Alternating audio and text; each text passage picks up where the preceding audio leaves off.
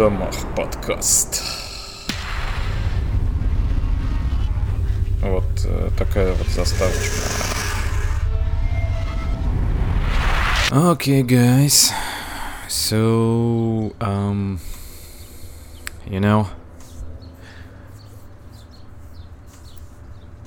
было so hard to записать этот подкаст. It was a long and hard November. И было очень тяжело уделить время подкасту. Я уж был подумал, что, наверное, я не смогу продолжить, но в какой-то момент я понял, что мне необходимо продолжить. Что мне необходимо продолжить, и поэтому я пишу четвертый в домах подкаст. Возможно, что мы с вами дотянем до седьмого выпуска. Я вас всех приветствую, очень рад слышать, это очень здорово. Спасибо, что вы здесь, спасибо, что слушаете. Итак, поехали. Э, Я даже вот не помню, когда я последний раз... Когда был... Когда вышел третий подкаст, я вот этого даже не помню момента, собственно, сколько времени прошло, месяц, не знаю. Должно было пройти неделю, но прошло, наверное, действительно месяц, за который прошло, произошло много интересного в моей жизни, много разного. Я наблюдаю за людьми, наблюдаю за собой, многое открывается мне, новое. Я начинаю, думаю, что я начинаю открывать такую вещь, как, как э, жизнь здесь и сейчас. Я думаю, что я сейчас это начинаю открывать. Carpe diem. Лови день. Крылатое латинское выражение, означающее живи, живи настоящим. Лови момент. Это очень хорошее цитата такая латинская. Фразеологизм, который мне понравился. Я не помню, откуда он вылез, а, но я сейчас читаю две интересных книжки. Одна из них Дейл Карнеги. Тот человек, о котором слышно изо всех щелей, ну, который лично э, прошел как-то мимо меня пока. Ну, точнее, он уже не прошел мимо меня, потому что я читаю книгу, которая называется... Ну, я не знаю, как она, наверное, правильно называется. А, ну вот, по-английски она называется так. How to stop worrying. Дальше, он- она дальше как-то тоже продолжается, типа How to stop worrying and start а, living, наверное, не знаю. Ну, типа, как преодолеть чувство беспокойства и начать жить. Это такая книга общеобразовательная, я бы так сказал. То есть там человек по имени Дейл Карнеги, который является, пожалуй, наверное, первопроходцем в этом жанре, вот э, в жанре э, личностного роста, что ли, я не знаю, как правильно это характеризуется, этот жанр. Книг по личностному росту, книг по, не знаю, ну, нон-фикшн такой вот про, про себя, да, про себя, про само, саморазвитие, во, да, человек из начала 20 века, вот, чтобы вы понимали, да, то есть это не хер собачий. Ну вот, эта книга, она в простых формулах, в простых формулировках э, дает информацию о том, как, а главное зачем не тревожиться. Эта информация заложена в ребенке с момента его рождения, и потом она теряется, когда человек становится взрослым, становится ответственным, ну, становится ответственным в плане того, что на него что-то валится, какая-то ответственность. И он зарывается в каких-то делах, зарывается, его заваливает какими-то делами, и реакцией на этот завал является прежде всего тревога, вот, которая не способствует, в принципе, счастью. Да? Она способствует пребыванию нервной системы человека в тонусе. Э, и это самый простой способ э, контролировать свои дела, да, все время быть на нервиках. Это самый простой способ для мозга, но не самый а, экологичный, да, потому что когда ты все время тревожишься, когда ты все время не выпускаешь из своей головы никаких мыслей, когда ты все время как оперативная память компьютера все время чем-то занят, обдумыванием планов, обмусоливанием своих косяков, э, в общем, тревогой, когда, когда ты в тревоге, это не хорошо, это не экологично, это сказывается на здоровье, в конечном итоге это сказывается и на продуктивности. Вот, ну, я пока эту книгу не дочитал, я где-то четверть прочитал, но она очень короткая для тех, кто читает быстро. Для тех, кто читает быстро, я думаю, за день можно прочитать вообще спокойно. У меня нет возможности такой, я не умею читать быстро. Вот, она не, не такая уж, э, чтобы сказать, что она за поем читается, но она короткая просто. Вот, и next one. Весьма любопытная книга автора под названием Дэвид Аллен – Книга называется Getting Things Done. Это более практическая такая книга, если вот Дейл Карнеги, он такой... Там много практики, кстати, тоже много практики, но такая она настраивающая книга, настраивающая на правильный лад, скажем так. Вот, вот книга под названием Getting Things Done by David Allen – это более практическая книга. Там товарищ Дэвид Эллен дает прямые рекомендации по тому, как организовать свои дела, как организовать свой, свое вот, э, интеллектуальное пространство. И это очень хорошее продолжение книги Дейла Карнеги, потому что она Дейл Карнеги говорит о том, что нужно выгружать, выгружать из своей головы дела. А Дэвид Эллен говорит, куда надо выгружать из головы свои дела. И как это делать системно. И как их, как их систематизировать так, чтобы, во-первых, как уже я говорил, во-первых, не тревожиться, а во-вторых, при этом ничего не упустить. Вот. Это хорошая книга. Я ее бросил читать процентах на 20 тоже где-то, на 25. В тот момент, когда я понял, что она очень практическая, ее надо начинать с самого начала, чтобы ну, воплощать сразу в дела. Тут же мне прилетела книга вот Дейла Карнеги, и я понял, что мне нужно начинать с нее. То есть я сначала вот начинал Дэвида Эйлона, и потом я понял, что надо все-таки с Карнеги начать, я вот сейчас ее закончу. Потому что она более теоретическая, как бы.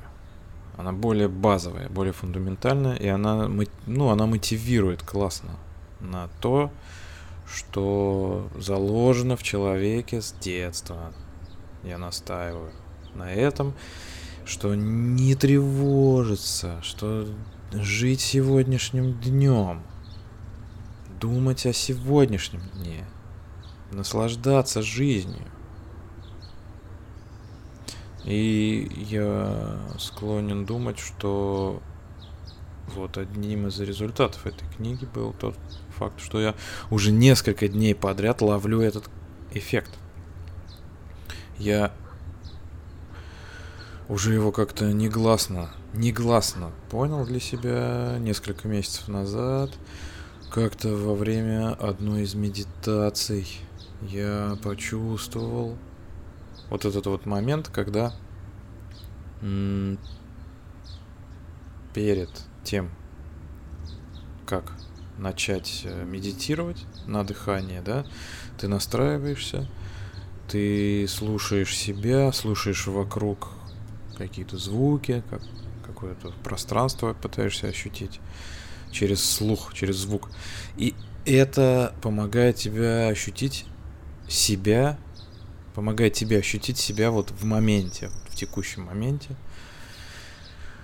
Вот, но ну, как бы, э, так как это было утилитарно, так, так как это вот утилитарный приемчик, который должен тебе просто помочь настроиться на медитацию, на, на дыхание, да, или на что-то еще. То есть э, это, это просто прием, который поможет мозгу лучше концентрироваться на медитации, да, то когда ты его вот этот приемчик, извлекаешь из медитации, и вдруг его применяешь просто в реальной жизни, например, когда ты идешь гулять с собакой, да, вдруг в какой-то момент ты не думаешь о том, что вот сейчас я поеду в офис, мне там надо сделать пару звонков, а вчера мне так и не выставили счет, мне надо, значит, опять теребить ребят, чтобы они выставили счет, а у нас там протекла какая-то труба, надо вызвать сантехника, господи, господи.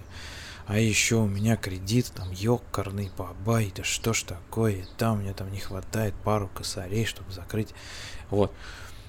Это то, что происходит у тебя в голове, когда ты гуляешь с собакой.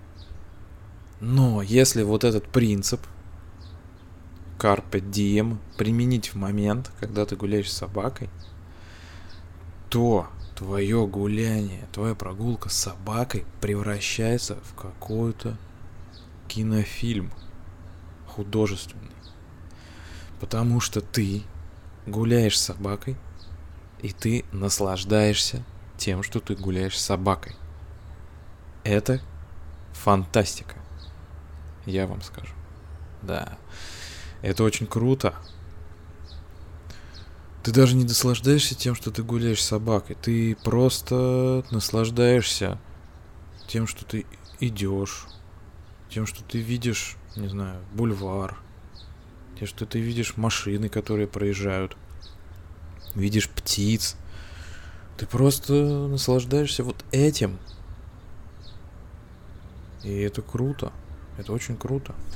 Я еще одну книгу хочу. Это книга, которую я не читал вообще. Я ее быстренько нашел и скачал. Пока услышал у Тима Ферриса.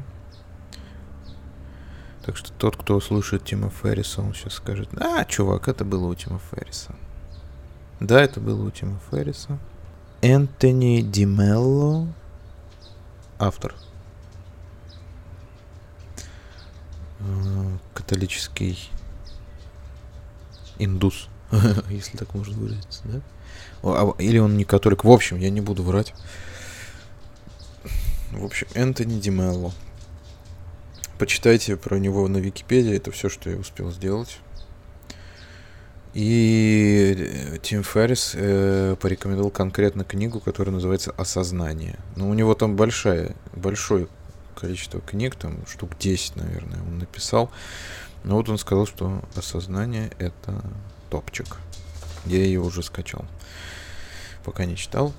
Просто с вами делюсь этой information. Information. Вот они, книжные вопросики закончились. Мои любимые книжные вопросики. Что у нас э, по музычке? Я, наверное, сейчас даже не скажу. Да я сейчас посмотрю сразу. Открою-ка я Открою-ка я закладочки. Что прослушано, что не прослушано. Вот, значит, э, «Скафандр». Питерская бригада выпустила небольшой сингл из двух треков, очень хороший. «Скафандр». Если кто не знает, узнайте. Это очень круто. Ну вот у них, собственно, сингл, который я recommend. Я пока включу, наверное. Я не буду особо никого парить. А, нет, не буду включать, ладно. Сложно это сделать. Кстати, так между делом получилось так, что я сходил на концерт Сукачева. Он приезжал в наш город. Приезжал таким составом. Помимо, собственно, неприкасаемых его толпы людей. Там был Сергей Воронов, легендарный его друг и гитарист неприкасаемых, тех еще старых, а также Сергей Галанин. Вот они. Нормально так зарубили, конечно. Очень мощный. Очень мощный концерт у Гарика. Go называется. Так, я вижу, что DJ Shadow выпустил альбом. Да, да, да. Это, ну, что можно сказать про DJ Shadow? Ну, метр. Метр. Альбом очень классный. Мне нравится в нем то, что он все-таки не стоит на месте, не мусолит. Но этим и отличаются, собственно, серьезные авторы, да не мусолит э, одну и ту же одну и ту же полянку, да, вот он все-таки распахивает э, такие большие пространства музыкальные. То же самое касается и Краша, диджей Краш. Вот они отличаются этим, конечно. Ну, собственно, это было с самого начала так, поэтому их все и любят, и слушают до сих пор. Дельфина я так и не послушал. Не знаю. Может быть, для кого-то это новость, что Дельфин вы, выпустил свой новый альбом в ноябре. Послушайте, те, кто этого не слышал внезапно. Вот, я так этого и не смог сделать, потому что, честно говоря, я вообще не против дельфина. Вот. То есть не то, что я не против дельфина, я очень люблю дельфина. Он крутой, он э, человек, который... Мне почему-то дельфин напоминает Моби. Не знаю, кто-то есть еще, кто раздел... разделит со мной вот это вот э, ощущение. Я его не буду никак объяснять логически, хотя могу. Но все-таки это прежде всего ощущение. И вот это ощущение у меня есть, вот то, что он такой вот отечественный моби. Вот.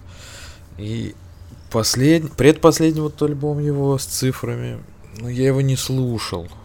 не хочу его слушать. Я сейчас пытаюсь э, отыскать тот альбом, который я слушал последним. Похоже, что это альбом, который называется «Существо». Это был сильный альбом, конечно. Это был очень сильный альбом. И я помню, он выступал с ним, мне кажется, на Кубани 2012 года.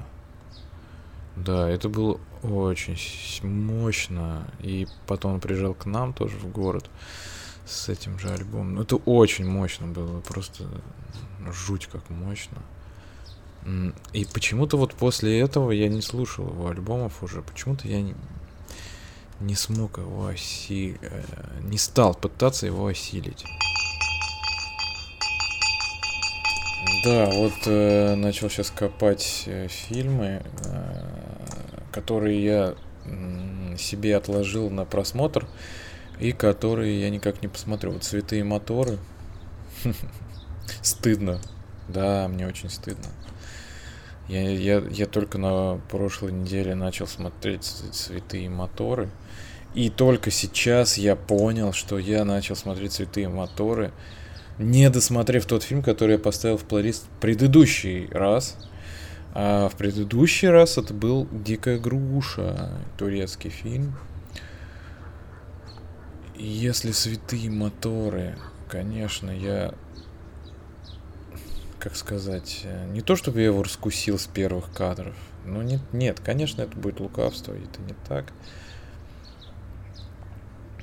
Но как бы я словил эстетику, во всяком случае, уж точно с первых 10 минут. Сто процентов. Да вот дикая груша, которую надо продолжить смотреть, потому что, блин, я бросил ну, где-то час посмотрел и спать пошел. Не выдержал. А, вот дикая груша это уже что-то интересное в плане. Я вот э, очень люблю э, грузинское кино, я понял, что я все-таки люблю итальянское кино. Я так это понял. Видимо, это факт. Хотя я всегда боялся вот смотреть Филини, вот это вот все. Но вот, наверное, с похитителей велосипедов я наконец-то окончательно понял, что, что такое итальянское кино и откуда ноги растут у советского, советского вот этого кавказского кинематографа. Ну вот, и этот вот такой, э, этот турецкий фильм «Дикая груша», он тоже из этой оперы, вот он такой средиземноморский фильм. Он очень трогательный, он очень э, такой камерный. И вот его надо обязательно досмотреть. Вот, это то, что я хочу досмотреть. Это дикая груша Ахлад Агасчи. Что-то непонятно, как по... Конечно, непонятно. Как это читается по-турецки. Я же не знаю турецкий язык.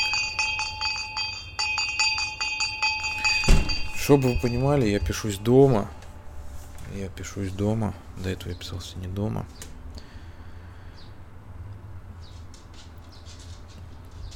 До этого я писался не дома и как-то... Ну, в принципе, дома нормально пишется. Что я могу сказать? Нормально пишется. Ничего, мне просто стойки нет. Поэтому приходится микрофон держать в руках. Это не очень удобно. Ну и я открыл свой диктофон, чтобы понять, что я там накуролесил. И вот э, такая забавная мысль. Ну так поржать чисто, конечно. Она плох... Ну, не то чтобы эта мысль плохая, но она такая мысль уровня стендапа такого российского. Если вы понимаете, о чем я. Да, кстати, сходил на Долгополова, к нам приезжал Долгополов. И это, конечно, просто прекрасно. Саша долго рассуждал как-то о том, что нужно вводить паузы в свою в свой стендап, да, в свое шоу. Ему нужно вводить паузы, работать с паузами. И я вот что почувствовал в его выступлении, что он не хочет работать с паузами, потому что он ну, это я так почувствовал просто. На самом деле, может, конечно, не так. Он все-таки такой опытный человек. Очень уже. Но мне такое ощущение, что ему кажется, что он боится потерять накал э, своего повествования. И поэтому он просто шпарит шутку за шуткой. импровизация сменяется заготовками. Он просто держит зал в таком диком напряжении, что буквально когда прошел час его выступления, у меня, например, болело все тело от того, что я вот этот час ржал как конь просто. И у меня все, каждая мышца моего тела, она работала на то, чтобы чтобы выдавить смех из моих легких, чтобы сжаться максимально, чтобы не осталось вообще ни глотка воздуха, чтобы я высме... высмешил весь воздух из своих легких. И он не давал продохнуть, у него нет вообще никаких пауз между шутками, он просто несется как паровоз. Я не знаю, может быть это не на каждом его выступлении так.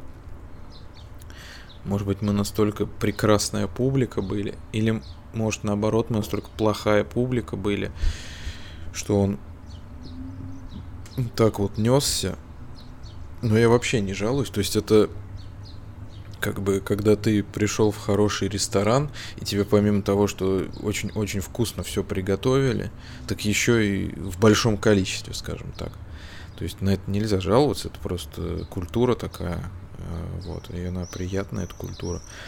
Но я к чему? Я к тому, что у него настолько большой потенциал, что он может вот раза в четыре, наверное, резать свою программу, разбавляя ее огромнейшими паузами, либо простым, простой болтовней с э, залом, простой болтовней, не смешной болтовней, а простой болтовней, скажем так, вот доверительное какое-то общение такое, да, на которое он вполне способен. И он от этого нисколько не проиграет, то есть вот этот его час шуток, там было полтора где-то, наверное, вот его можно разделить на четыре, и растянуть каждый из этих четырех частей до полутора часов спокойно. И это будет такая легкая, ироничная, умная программа в четырех вариациях. Это будут четыре разных таких программы. Вот, это, конечно, да, он, он крутой, очень. И, конечно, он больше, чем комик, он очень много делает вообще для России. Это один из тех людей, которые очень много делают для России. То есть Долгополов — это человек, который больше, чем комик, он выходит за рамки комедии. Так же, как, я не знаю, какой-нибудь Варламов выходит за рамки блогерства. То есть это не, не просто человек, который делает свое дело, это человек, который меняет жизнь в стране. Это как Лебедев. Понимаете, о чем я? Да, это здорово, конечно. Очень здорово, что у нас появился Долгополов. Так, я тут э, решил, что я не буду эту мысль на уровне стендапа озвучивать, потому что... Я не буду просто это делать. То что нахрен это все, нахрен. Не буду.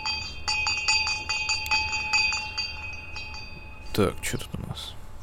Вот у меня много тут каких-то записей осень поздняя и зима, они как будто обнажают жизнь вокруг. Как бы лето и весна, они распускаются, зелень, жизнь и так далее. А вот зима, она все обнажает. Поэтому это хорошее время года, оно должно быть обязательно. Бля, нихуя себе. Так, ну да, наверное, хорошая мысль, потому что, ну да, ну очевидная такая мыслишка-то. Сопливенькая такая мыслишка. А, да.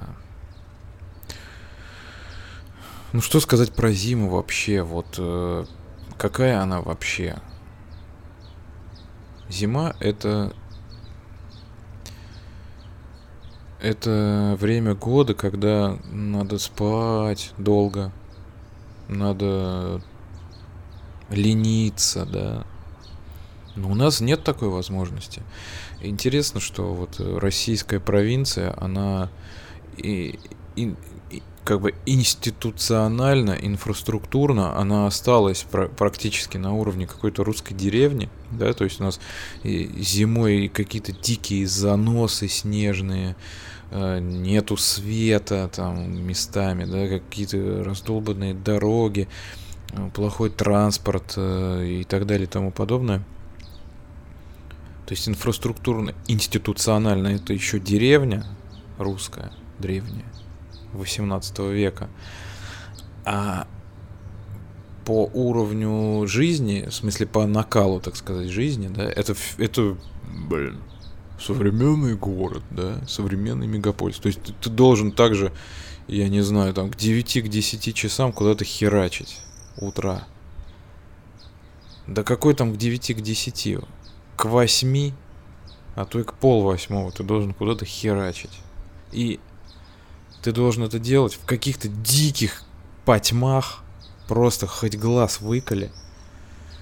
А ты должен это делать на тех же бодряках, на, на которых ты это делаешь летом, да? Тогда как ты, допустим, вот в пол восьмого в восемь херачишь летом, уже там три часа как солнце встало. Уже все, там птицы уже устали. Они уже устали, птицы, они уже отработали.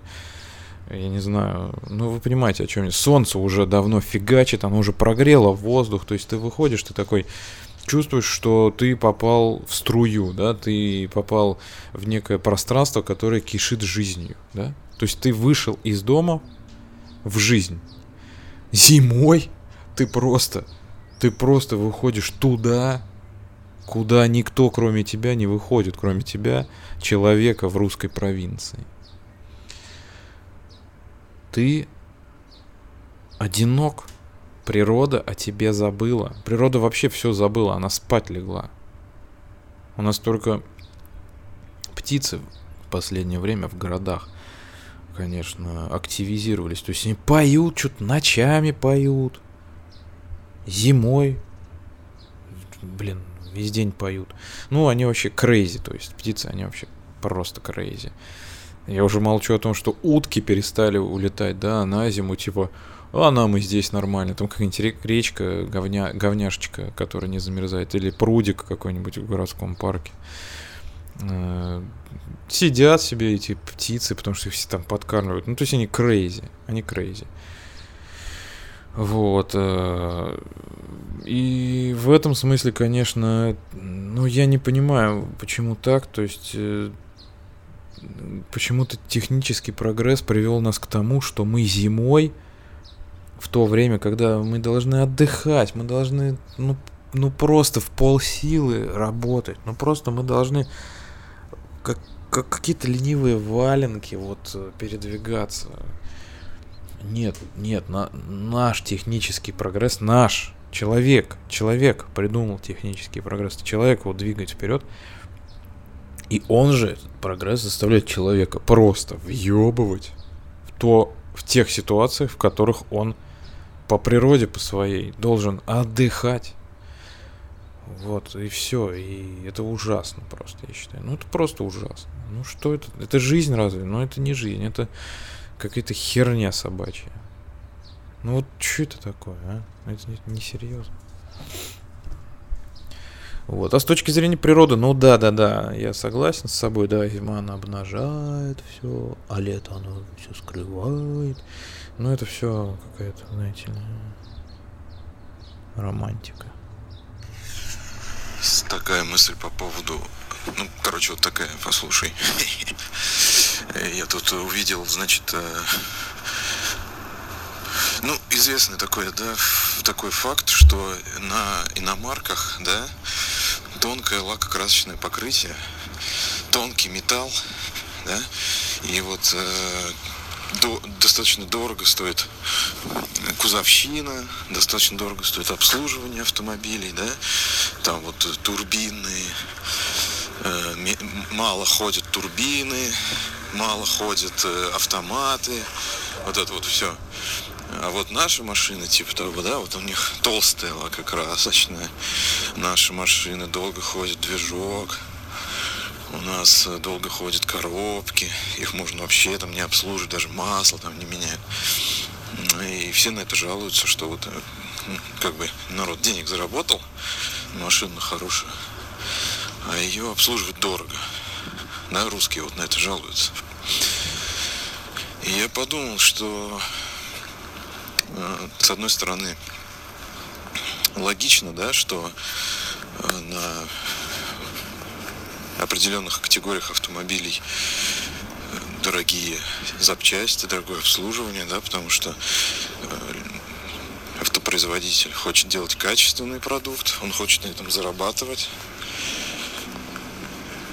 И поэтому он, во-первых, максимально экономит, вот, чтобы сделать максимально привлекательную цену, во-первых. А во-вторых, э, чтобы, ну, скажем так, ценилась э, продукция, все-таки ценилась, правильно? Если, э, допустим, дорогой Мерседес, да, дорогой Мерседес сделать дешевым, и при этом сделать его и обслуживание дешевым, то тут будет совсем другой коленкор, да? Вот мысль как-то надо развернуть. Вот. А второй момент, что тем, кто так рассуждает, да, что вот э, купил машину, а у нее дорогое обслуживание. Тут как бы получается, что машина, она, был, она должна быть встроена в твою личную экономику, да? Когда у тебя есть хороший доход, ты себе можешь позволить хорошую машину и хорошо, качественно ее обслуживать, да? А если ты тебя ну, плохой доход, и ты не стремишься к хорошему доходу, а ты хочешь купить себе машину, которая будет служить очень долго и не будет вообще никаких на нее денежных затрат, это совсем другое. Это два подхода к жизни, разных совсем, правильно? Ну так. Ну вот еще одна мега мысль, конечно. Три минуты вашего времени просто ушли куда-то в трубу. Да. Ну да, тут интересно, я вспомнил, да, когда я это все записывал. Э, интересно, что я на самом деле шел к одному, но ушел э, вообще в другую степь в этой своей лекции про автомобили. Да. Ну, в принципе, тут, конечно, ничего не добавишь, не прибавишь. Не убавишь, не отбавишь, как говорится. Ну, что то добавишь-то, собственно. Понятно, что люди хотят э, максимально самовыразиться через дорогое авто, но при этом они не хотят тратиться на его содержание, да, они хотят, чтобы все было максимально дешево и сердито. И они на всем пытаются экономить. Но вообще эта мысль мне пришла в тот момент, когда я соприкоснулся с DSG коробкой, а, которая мне показалась, э, ну, на самом деле, офигенным, офигенной вообще коробкой. Она классная, очень функциональная, очень удобная, потрясающее вот это двойное сцепление. В общем, мне очень понравилось. И в окружении в своем я практически не встретил подобных восторгов, скажем так. И я начал об этом думать. Почему, собственно, почему DSG людям не нравится? Ну вот я и пришел к такому выводу, что люди к этому не готовы просто. Но вот в чем беда, э, собственно говоря, ладно, не были готовы, ну не, не готовы, но покупайте обычные автоматы. Ну, так люди покупают зачем-то DSG, и потом ругаются на Volkswagen, что он сделал DSG. Вот это странно. Конечно. Я этого не понимаю.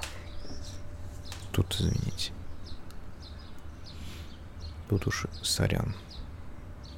Так, попробуем еще включить. Самое главное а, в этой жизни, о чем ты должен думать, это твое состояние.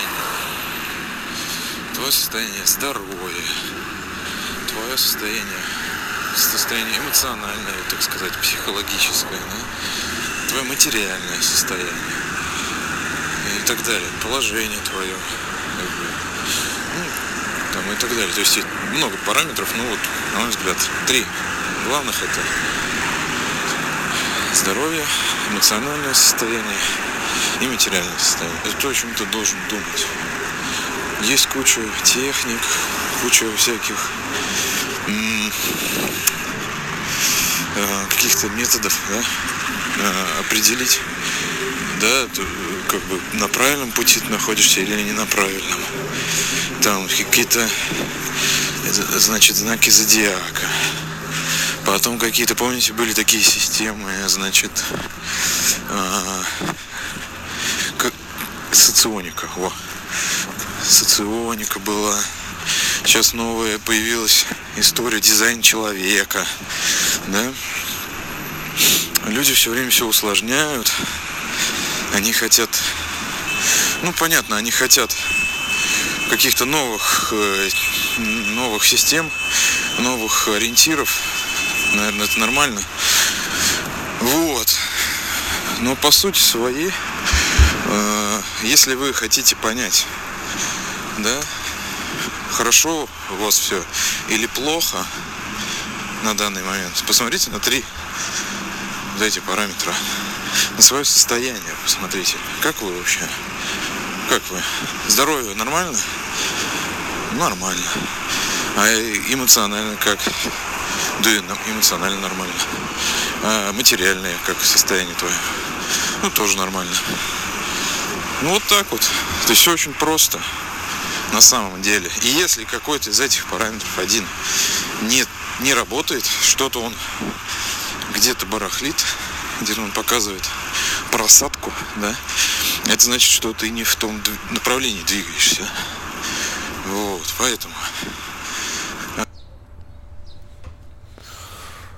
Ой, ну да, вот это вот. Мне нравится. Вот тут вот я полностью согласен. Тут хорошая идейка пришла ко мне в голову, когда я услышал про... Знаете про что? Про что я услышал? Про нумерологию. Я услышал про нумерологию. Нумерология — это старая херня, которая э, типа э, гороскопа. Типа гороскопа ты должен сказать какого числа ты родился, в какое время суток, сколько минут было, там, сколько секунд было, когда ты родился. И все тебе, расклад полный. То есть ты можешь уже в могилу ложиться, потому что все, ты уже все знаешь. Всю свою жизнь вперед ты знаешь уже. Благодаря нумерологии. Ну вот, я прознал про эту нумерологию, которая тоже древняя, как с как говно мамонта, да. Вот, и э, я вот подумал, да, что на самом деле, э, если ты, ну да, вот, ну то сейчас, сейчас уже начну, конечно, повторяться, ну, все действительно просто, то есть не нужно куда-то бежать, не нужно куда-то бежать кому-то там, да, какому-то там, да, за советом парню, левому. Если ты можешь все понять по каким-то вот внутренним своим, по, по, по внутренним каким-то своим индикаторам, вот, просто, видимо, люди не умеют сами себя калибровать, э, не могут, кали... не могут откалибровать свои вот эти вот индикаторы как раз. Им нужно как-то откалибровать, чтобы кто-нибудь им подсказал, как правильно вот себя чувствовать как правильно себя чувствовать. Вот. А, на, а, а надо на себя ориентироваться, надо на, на себя, научиться себя слушать, свой мозг, свое, свои эмоции, свое тело. Вот эти все вещи надо уметь слушать, и тогда ты будешь сам себе компасом таким. Вот. А уж э, все эти астрологии, гороскопы это лишнее. Это, конечно, лишнее. Да. Ладно. Тупик куда-то я зашел. Что-то у меня еще какая здесь запись. Была вручена премия. Премия в области веб-индустрии Digital Reporter. И эта премия имеет номинацию «Лучший телеграм-канал года» в России. Что это значит? Как это вообще возможно? Ну да, тут Действительно, это российская премия, официальная такая, на которую пришли какие-то чиновники там, государственные СМИ, они там э, получали какие-то награды, и среди прочих наград там была номинация телеграм, лучший телеграм-канал года. Блин. То есть это же, он, он уже запрещен э, Роскомнадзором. Что за бред вообще? Что за хрень? Как можно в ней... Как можно вручать номинацию в запрещенной по запрещенной тематике, скажем так, да, по запрещенному каналу распространения информации. Ну ладно, допустим, да, это некая частная история. Но ведь есть другой, э, другая сторона медали. Тот факт, что за посты в Телеграме у нас людей сажают. За посты в запрещенной сети, которая запрещена. То есть она, она запрещена на территории Российской Федерации. То есть она не является неким официальным каналом распространения информации. Она не является средством массовой информации, запрещенная. Запрещенная сеть не может являться средством массовой информации. Тем не менее, людей там саж... людей сажают за выражение каких-то мыслей э, в этой сети. Вот, то есть как-то мы ее, конечно, типа того запрещаем, но там, где нам надо, мы ее признаем за нечто существенное. Ой. Слушайте, ну я все мысли озвучил свои, кроме вот одной, которая...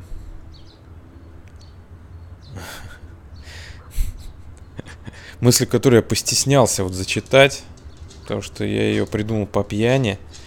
Вот, но я назову ее название этой мысли.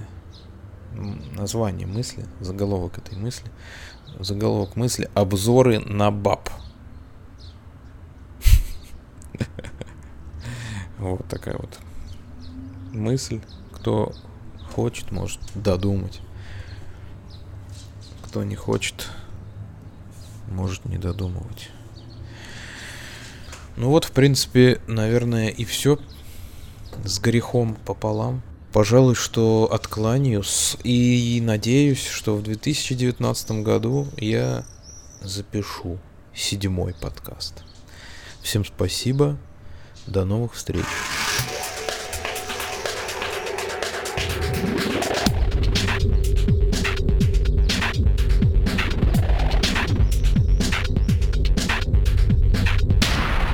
В домах подкаст.